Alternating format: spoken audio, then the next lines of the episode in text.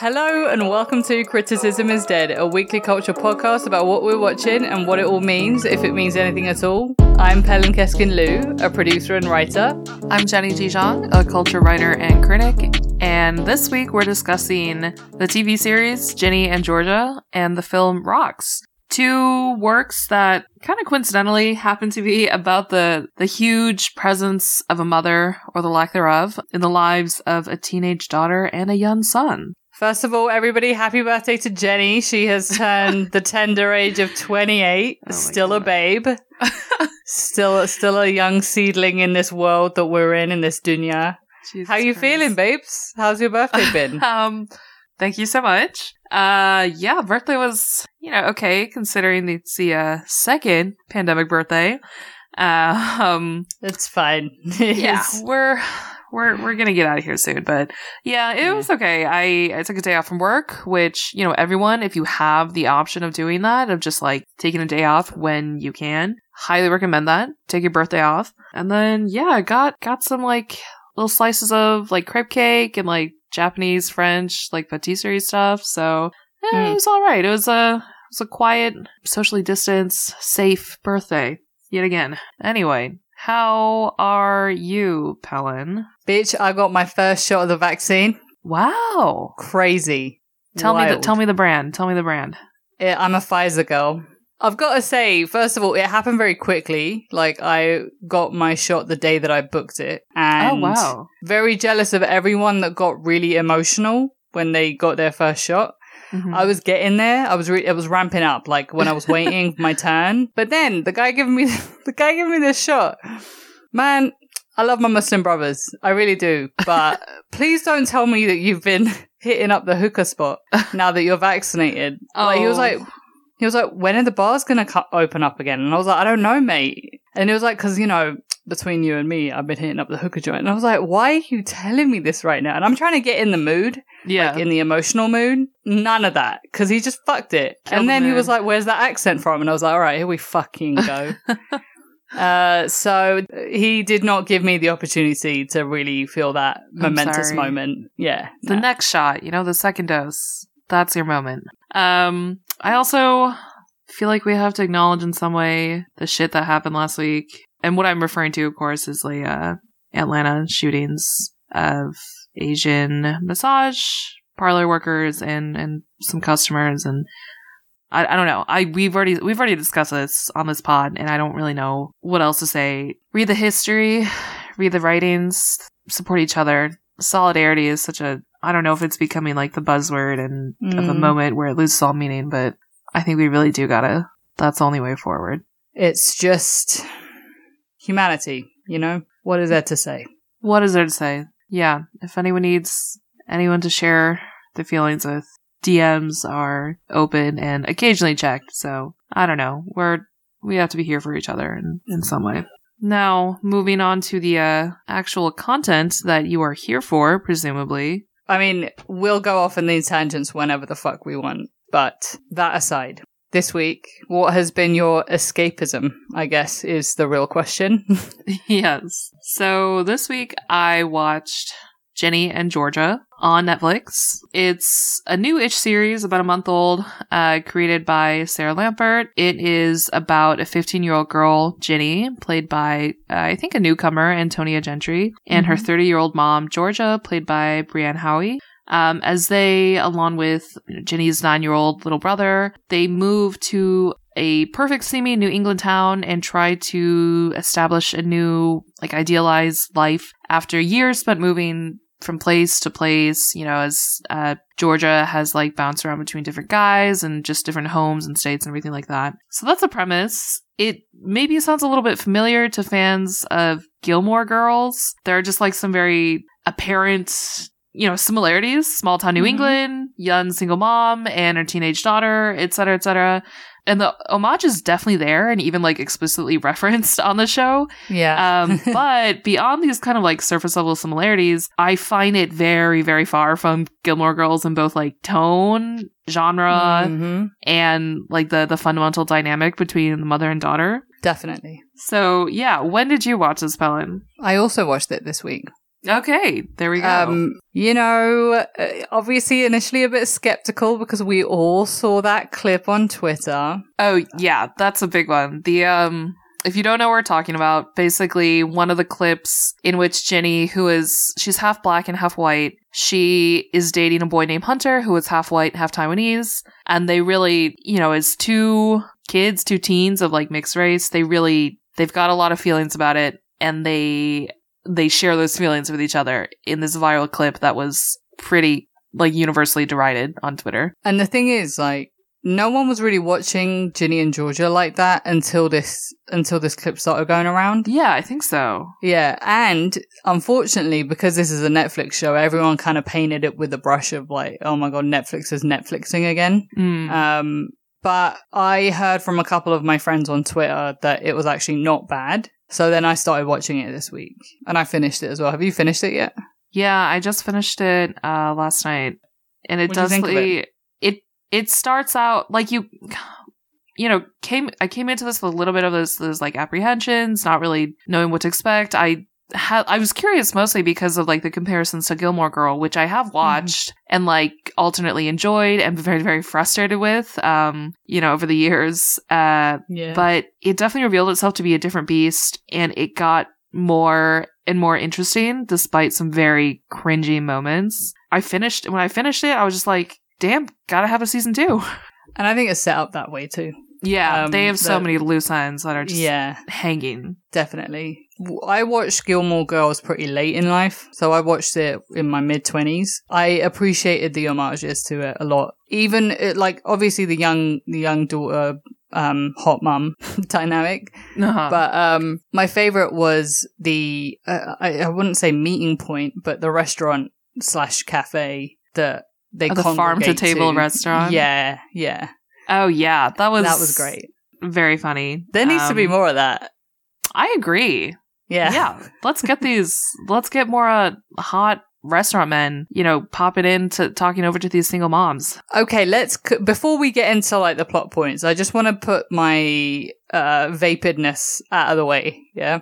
Oh yeah. I wanted to bring up your uh your tweet can you can you sum up or read your tweet um that i enjoyed and i think a lot of people enjoyed Uh, so I basically said that the casting director of Ginny and Georgia really knew what she was doing when she was uh, casting the men of color because she did.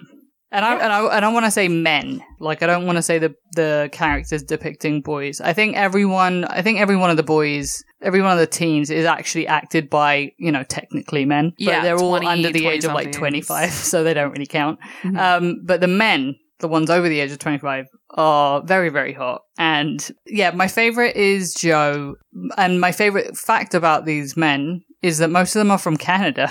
oh Like, yeah Cana- what's- Ca- Canadian men are just descending upon American Yeah. young adult series. I was like looking no- at like the uh the cast, and yeah, notice immediately this cast is like ninety eight percent Canadian, when, and then I was like, oh, they filmed it in Canada. Okay, this makes Yeah. more sense. yeah, Um, Canada's cheap for production. So yeah, but yeah, I agree. Joe is hands down the fave. definitely. Um, who wouldn't want like a you know? He's got a farm. He's got his his his restaurant. He He's got horses. he's got horses. He's hot. He's you know he's got it all. He's tall. yeah, all My these things. God. So, Anyway, uh, but you know, thirst aside, thirst aside, um, what I wanted to talk about partly is how some of the general consensus among critics, from what I'm seeing as I like sort of dug through the reviews so far, Mhm. seems to be that the show is kind of a disjointed mess of different genres, which is true, um, including primarily like teen drama and then like crime mystery. Mhm. But most of the reviews I read, they were kind of like, oh, you know, the the crime mystery stuff, uh, which is primarily Georgia's, the mom's part, Yeah. it takes too much focus away from Ginny and the the intricacies of teen life, and that is like what really resonated. I am just gonna put it out there that I disagree. Uh, give me more of Georgia. Give me more of like the crime, the fucking absurd shit that's going on. Yes. Okay, you're on the same page? A hundred percent fuck Ginny, dude. Okay, thank you, please. Yes. I think my feeling is like there are multiple parts of this, but like one, you can kind of get like the high school teen drama anywhere, and we have so many Mhm. like high school teenage shows out right now. Yes. Stuff like Euphoria, Generation, Grand Army, or whatever. I don't know. There's a lot of this stuff going on. Yeah. And a lot of the, the teen drama in the show rings true, but it is so cringe because high school is incredibly cringe. And yeah, man. I don't know. I'm now that I'm like, I find myself closer finally to the age of like the mom on a Mhm. show. I just like, it's hard for me to relate to the teens anymore. And unfortunately, with young adult TV dramas, like we, you know, we watched shit. What was it called? The Wilds, and The Wilds is. Oh, The is Wilds, I. I would file The Wilds under teen drama as well. Yeah. There's only so many themes that you can explore. Not to say that you know. Every single teen in America has the same upbringing, but for TV, the things that are the most compelling, whether it's self harm, whether it's sex, whether it's drugs, these things are going to constantly keep popping up, right? So there's only so many times you can ruminate it, ruminate around these themes before you Mm. get bored of it. And the thing about Euphoria was that Euphoria makes it look really pretty and it's a little bit more prestige than the rest of them. Yeah. High production value. And it's more young adult TV for adults, actually, you know? Like, I mean, maybe the teens are watching it. I don't fucking Oh, know. they fucking love it from what I can see. Oh, yeah. And well, my, then- my opinions on these, this intel is basically gathered from TikTok. Yeah, and Um, the, I think the thing about Euphoria is that it's the least corny out of all of them, Yeah. from what I've understood. That seems I right. Yeah, so it, it's exactly like you said. We lived through it. I obviously didn't grow up in America, so I don't fucking know. But the only real, the only real themes that you can touch on are like a couple of things. So we've seen every iteration of it post Euphoria. Yeah. Um, I'm kind of excited for Pen 15 to get to the age where they're like actually like a little bit older Mm. um, because they're still eighth grade, ninth grade, going on Mhm. to ninth grade. Um, but Pen 15 is my favorite out of all of them. And that's because it's on the younger end of it. yeah. but- and like the, yeah. the refreshing thing of like, obviously who's playing the main characters and stuff Yeah. like that. I Yeah. wanted to ask you, what do you think of Ginny's character? Like, please expand on your opinion. The thing is, I didn't understand from the very beginning all the way up until the end. I didn't understand how these two people were related. the mom biggest- and the daughter? Yeah, just not not from a biological standpoint, just the way that they are with each other emotionally, the way that they're written, Yeah. it's just off. Um, Yeah. she is such a pearl clutcher to her mother, and you think by that point, especially if you've been moving around so much, and that's the thing about moving around is you don't really have friends. Your family is your entire world, right? Yeah. So I don't understand why their relationship isn't a little bit more intimate. Um, and it's definitely mi- missing the intimacy and I mean the warmth. Uh, like you, that Yeah. the warmth is one of the biggest things about like Gilmore Girls, for instance. And Yeah. you know, here of course, like Ginny resents her mom, but still, there there has to there's like heat in that. You know, it's like whether it's Yeah. warmth or dialed up to like hot resentment. There's like something in the the friction between those two that should exist, but yeah. yeah, definitely found it lacking. I was like, I mean, she's a teen. It's so hard to judge from teens, but it's like, No, do you I mean- love your mom at all? Do, do not even do you like? Do you know who your mom is? Like, Oh, well, that half is a half no. of her reaction. Well, yeah, I mean that's very lo- that's a very loaded question, but yeah. um, half of her reactions to the stuff that her mother does are so she's so aghast all the time, hmm and it's like this should be something that she always does. Or this should track with how she is, so this shouldn't surprise you. So why Right. is it surprising you? And that that was my biggest beef with the way that it was written. Was just it didn't gel. Like they didn't feel like they lived in the same house together or they lived together at all. Mm, Um, yeah. And it's like you said, like with Gilmore Girls, they completely gel, and a lot of that has to do with Amy Sherman Palladino's like fast talking writing, dialogue yeah. writing, which that no one can, you can never replicate that, you know. Mhm. But at least they really felt lived in with each other. There was like that sense of either understanding or just like this is my mom, this is what she does. Um, Yeah. And I don't blink knowledge. because this is how she is. Yeah. Whereas she just kept blinking all the time, and it's like, fucking stop clutching your pearls for one second, babe. yeah. So annoying. Yeah. And there are definite points where I was like, fucking hell, this character is a real bitch. Yeah. Which is like, I feel like I can't really say that about a teen. That feels like punching down. But Oh, I'll say that. okay. Well, it's like, you know, teens, as with all people, are very complex. They got hella Mhm. hormones. They're navigating relationships with other people with hella hormones. There's like so much unnecessary drama all the time. Yeah.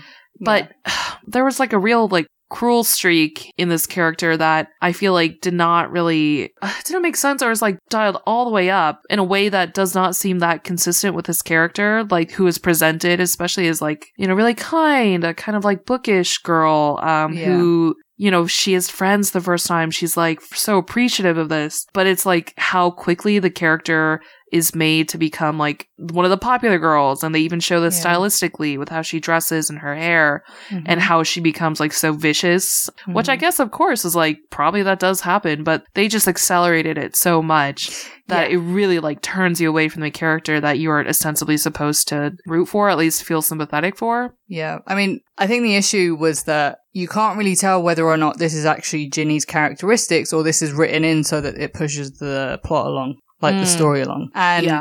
if it's the latter, it's really obvious. And I think it was the latter. Mm-hmm. Um, it did happen a little bit too quick and too hot.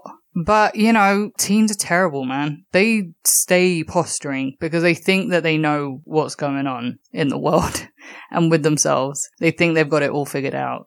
Yeah. Um, and then, and then they posture until that crumbles and then they fuck themselves over. Um, yeah. I was a teen such once. as I remember such those as growing days. up. Yeah. Yeah. But definitely what I found like most compelling in the whole thing is more the focus on trauma, the the cycle of Mhm. trauma, which has more to do with Georgia, which kind of explains, you know, why I, why we, why maybe the audience would might gravitate more towards her Mhm. her past of just like trauma and abuse how she like by trying to provide the opposite kind of life and childhood for kids she ends up recreating different but also like similar fo- effects of like bad parenting and neglect and harm. Yes. um that is like the most interesting part which really gelled together uh towards the end of this this first season. Hmm like just like watching the little kid the little brother austin i was like oh man this this is really heartbreaking in a way Yeah.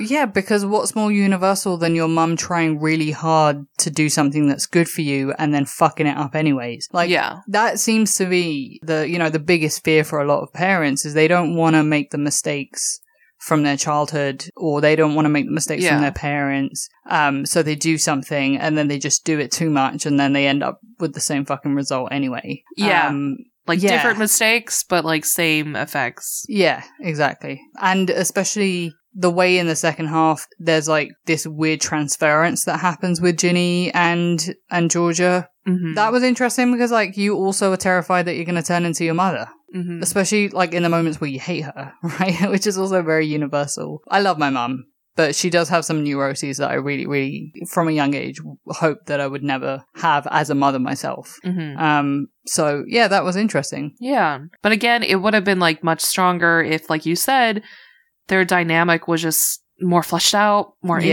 intimate you felt like you, they really know each other and know which comes from like a lifetime of being together and loving each other Mhm. and hating each other but at least being together uh which again we did not really get the sense of that too much which i guess comes down to the writing Yes. And it especially needed it because Georgia is so young for a mother. She's 30 years old. But then that just means that you have a level of intimacy so much more because she's a young mother, yeah you know? There's not like a several generation divide, it's just one generation. So Yeah. they should be a little bit more in tune with one another. And yet, right yeah. Ugh.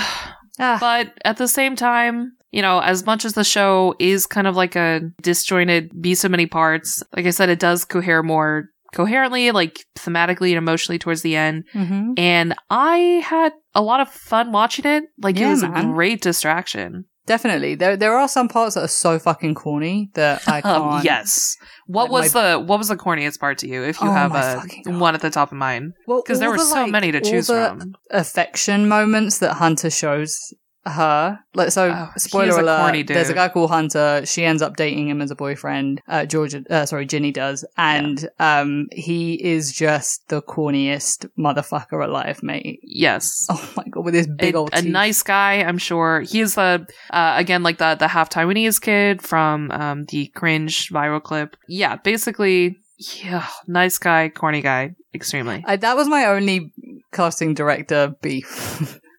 I mean, I, it's not it's not on me to make a comment about young men that are depicted as teens in TV shows because I'm a smooth 31. So, but I, I I just really wish Hunter was a little less corny, a little bit more like handsome in a different way. Yeah. Yeah, don't- I I, don't mean, it has to do with the way that, you know, they have the lines multiple times where they explicitly say, you know, the girls at school, they're like, he is so hot. He is so sexy. And Yeah. it, it has, It's just it produces a different picture in your mind than the one that they, the one that you know, have with, on yeah. set. especially Yeah. because so one of my favorite things about it is it gives you that classic trope of good guy really handsome bad guy also really handsome What Yeah, is our handsome. young female protagonist gonna do she has so many great choices right Right. um the you know if the good guy the good guy's not giving it it makes it really hard for you to yeah. root for him because uh, Right. it- It's not a real triangle. yeah, it's not. It's not really. Speaking of Marcus, beautiful. What a beautiful young man. I thought he was great. True. Fantastic newcomer. Uh, I think he's from Australia, right? Yeah. He's Yeah. a, I think originally was an Australian model, which explains a That lot. explains a lot, yeah. And if I was a teen watching this, oh my god, bitch, he would be right up my because I've you know me being a being a bi teen, not being aware that I was a bi teen, loved men that looked a little bit like girls, and he looks like a really pretty girl. Well, okay, so here's the thing that I wanted to ask you actually. Mhm. So after the viral video of Ginny and Hunter arguing went out, how did you feel about how that scene sat in with the rest of the season? the I mean the the show does try to tackle the question of race, um, especially because you know the the protagonist Ginny, she's like biracial. She's in a largely like lily white waspy town. Like out of context, that clip was yeah extremely cringy. I would say, but within the larger con- context of the show, I can see kind of how it came about. Just the cringeworthy way in which it unfolded. I mean, if we're like going ahead with the premise that these are teens, and especially teens nowadays,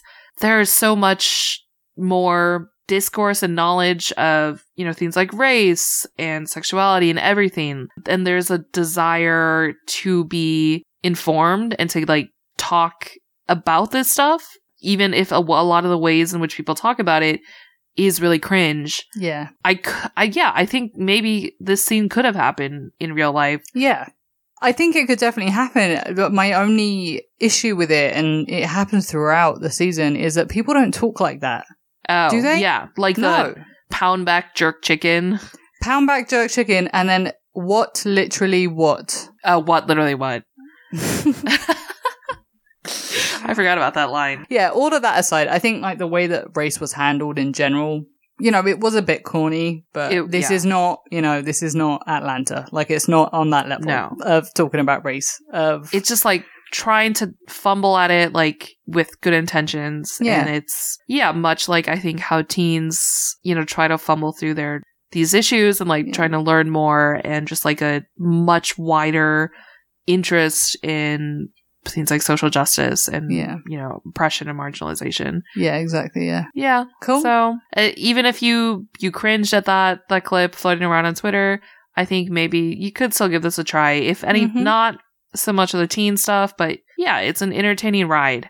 And it's definitely entertaining. Yeah. Yeah, and I hope that it is renewed for a season two.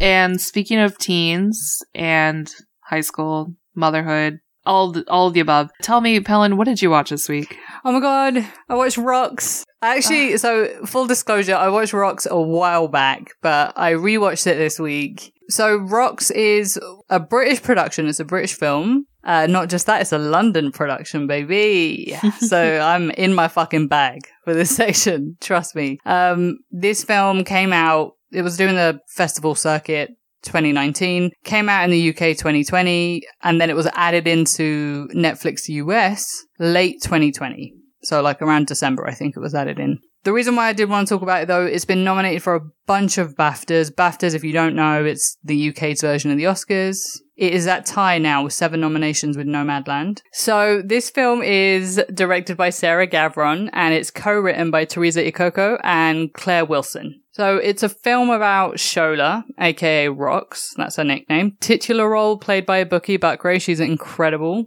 Love her. Mhm. Um, she, so Rocks is left to take care of herself and her brother Emmanuel, who's played by D'angelou Osei Kissiedu, with the help of her friends from school, sometimes, maybe not.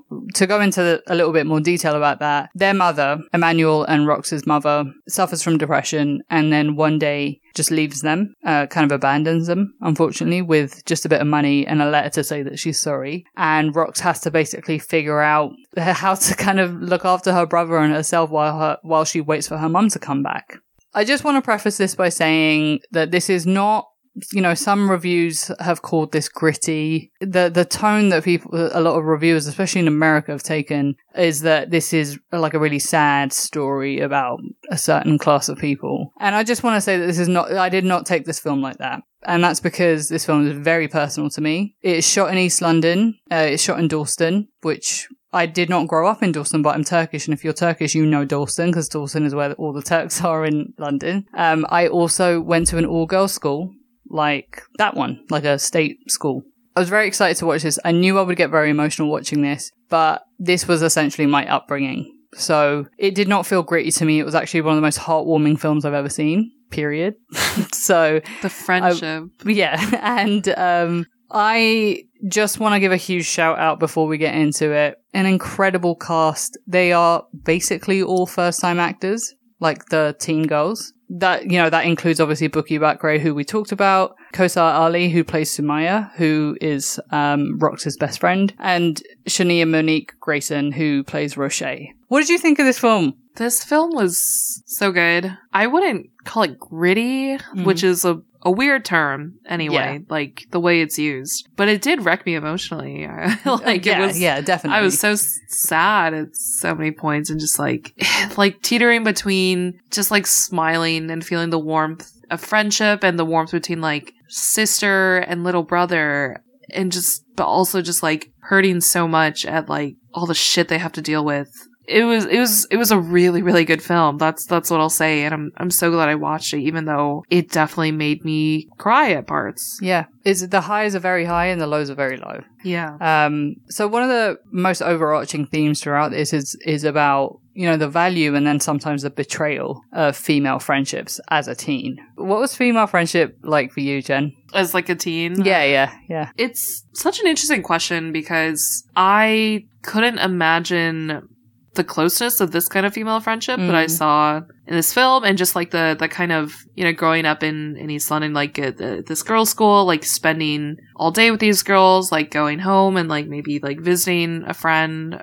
uh, a couple seats away or something like that. Mm-hmm. I feel like at least like my personal upbringing in like suburban Michigan as like one of not many non-white people at my school um and like especially one of not many Asian people at my school. Mm-hmm. um I think I had friends most of whom were like girls but it was the the kind of friendship that often is like cultivated basically at school. Yeah, you know, classes, clubs, then you kind of go home and aside from maybe like the odd like weekend hang or like s- summertime like hanging out or whatever, yeah, I felt like I was missing a lot of the intimacy that clearly there exists between these the kind of friends in this movie. mm-hmm. And that makes me sad. Like I don't I don't know if I've ever had a best friend like Rocks has and like Sumaya and like yeah, presumably that that we see presented on like screen and in books all the time like the your best friend like your your Yeah. soul friend or whatever yeah. i don't know if i've ever had that and it yeah it's just it's, it's interesting to think about this and how much different my my context growing up was compared to this Yeah. what about you Uh, well, you know, girls' school, uh, Mm, yeah. East London. Basically, everyone's black and brown.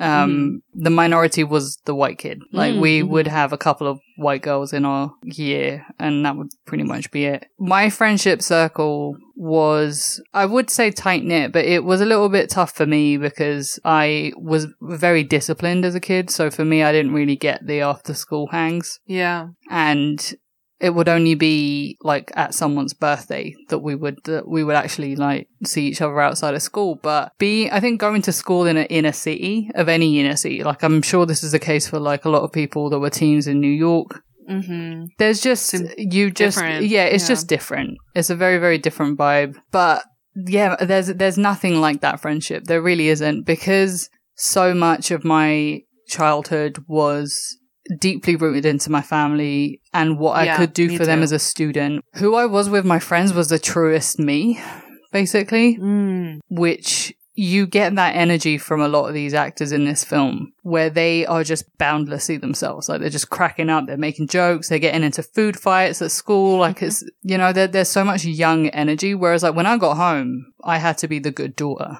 So there was no room for me to crack a joke. I remember one time I cracked a joke to my dad and he was like, I'm not your fucking friend. And I was like, great. Oh my god. That's, and that's, that's the kind of, you know, I, I'll never forget the time I said to my dad, like, leave me alone, man. And he was like, who is man? Oh my god. I'm your father. Like it was, that was the kind of, you know, Yeah. so I, I was very muted as a kid. That's such an home. interesting So like question of like who is Yeah. your truest self when Yeah. you're your friends, people your age, or with your family. And yeah, I thought about this too, and I feel like I like the version of myself that is like around my my friends, my peers. Yeah. But like maybe the truest self is like as I've realized, especially like this past year, and like hmm you know as I've become closer and closer to my mom, because in some ways like we're all each other has, like Yeah. that is probably my my truest form and like the the way that I feel most comfortable. But Yeah. it would be maybe unrecognizable in a lot of ways from the way I am with other people and hmm also part of that is like has to do with like language and what language are you speaking together Yeah. It's, yeah it's such an interesting question Yeah. um especially because you get older. So then the guards that you built up with your parents come down, and your parents' Yeah. guards also come down because they start to recognize you as an adult. And, Yeah. you know, even though I felt my truest self around my friends as a teen, as I got older, I, that turned into more and more of a performance, once I found out Mm. that I, you know, I was the funny friend or I was the friend that, you know, offered, I don't know, homework. Um, and then I had to be the smart friend as well as the funny friend. And like that kind of calcified a, a little bit into my early 20s. And then my late 20s was unlearning all of that.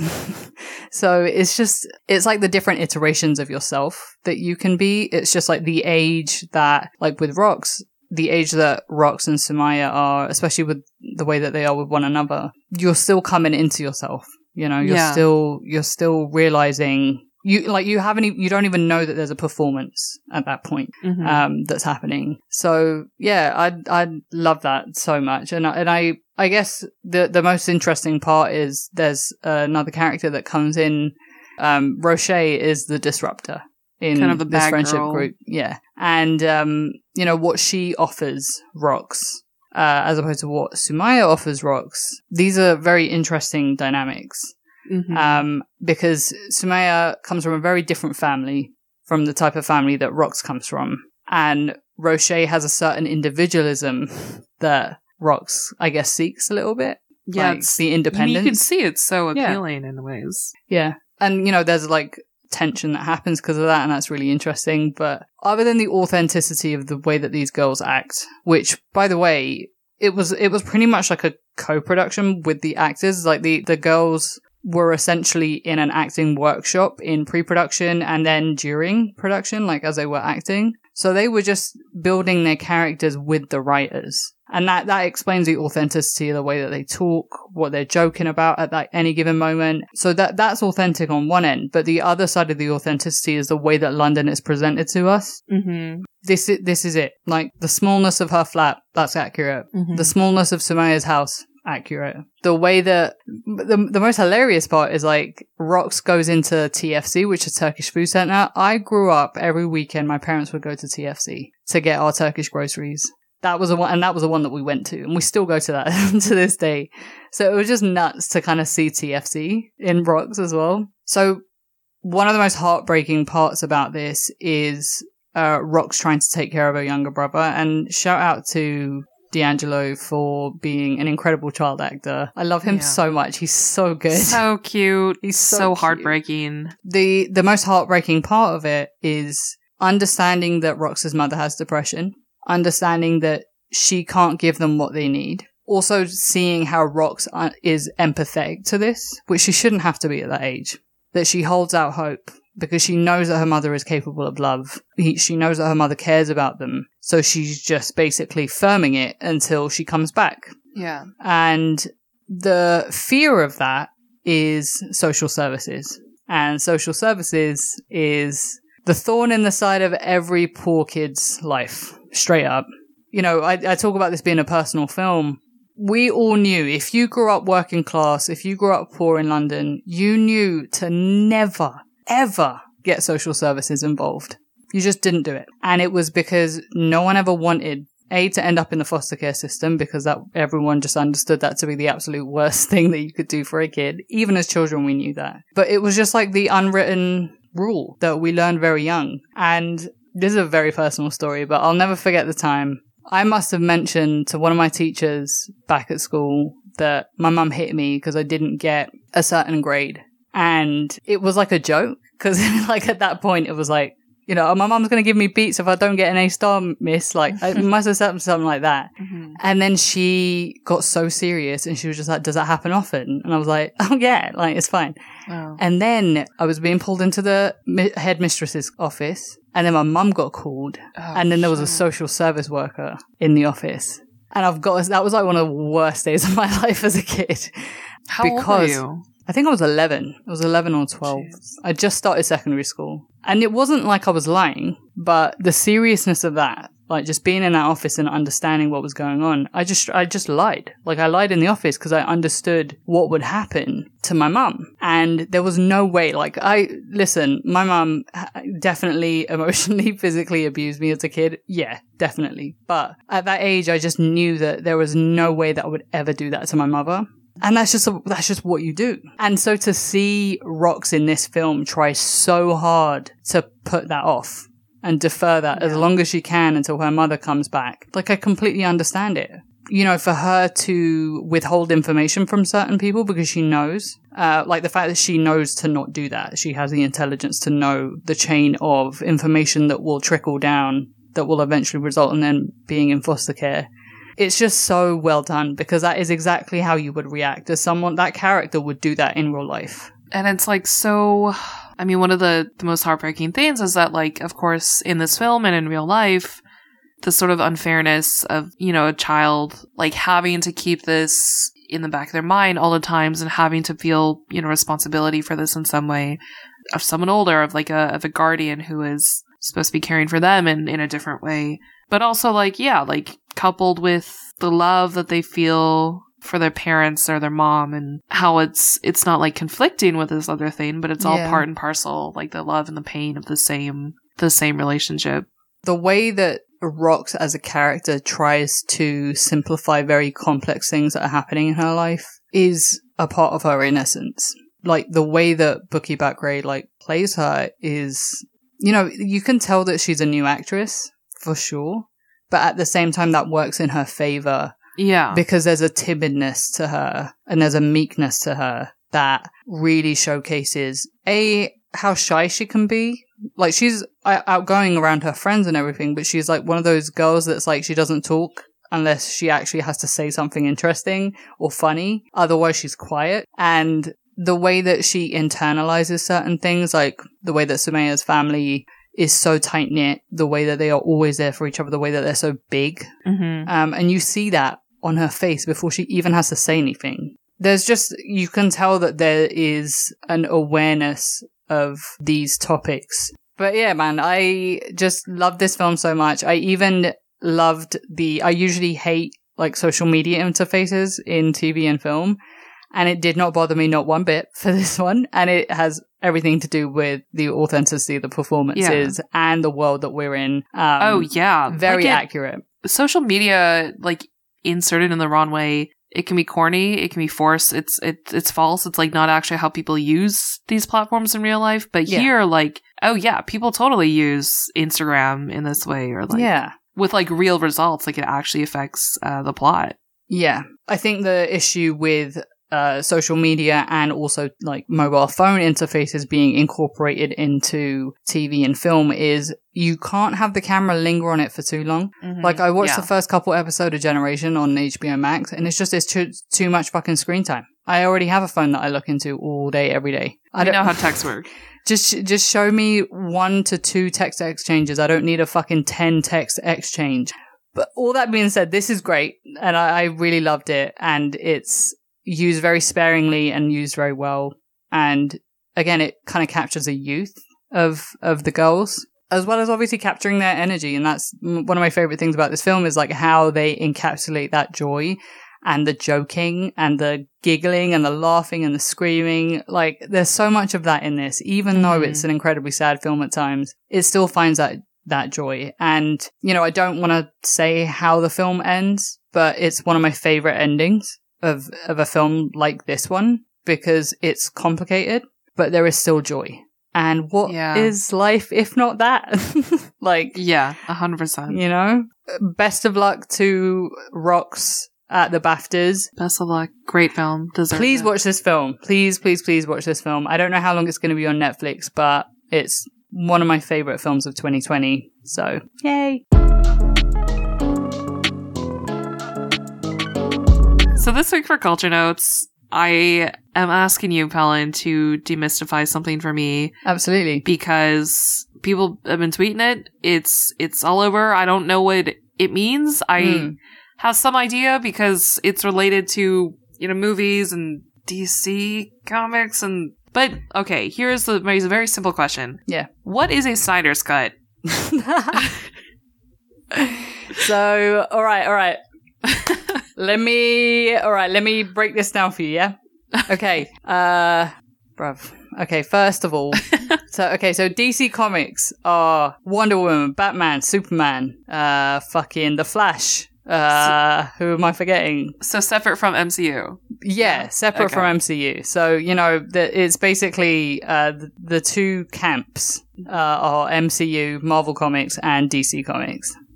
And so you know, everyone that isn't in in Marvel is at DC. So yeah, all of the all of the girls that I just mentioned, uh, and then a couple more that I'm forgetting. I'm sure they have a bunch of films, and there was one like. You know how the Avengers style? They've got Justice League instead of Avengers. So Oh, ju- this is Justice League. If you've seen any of the Avengers movies, especially the last couple ones, Infinity War, Endgame, in in a, a similar vein in that, there's these things called mother boxes, and there's a bad guy, not named Thanos, uh, but instead named uh, Steppenwolf.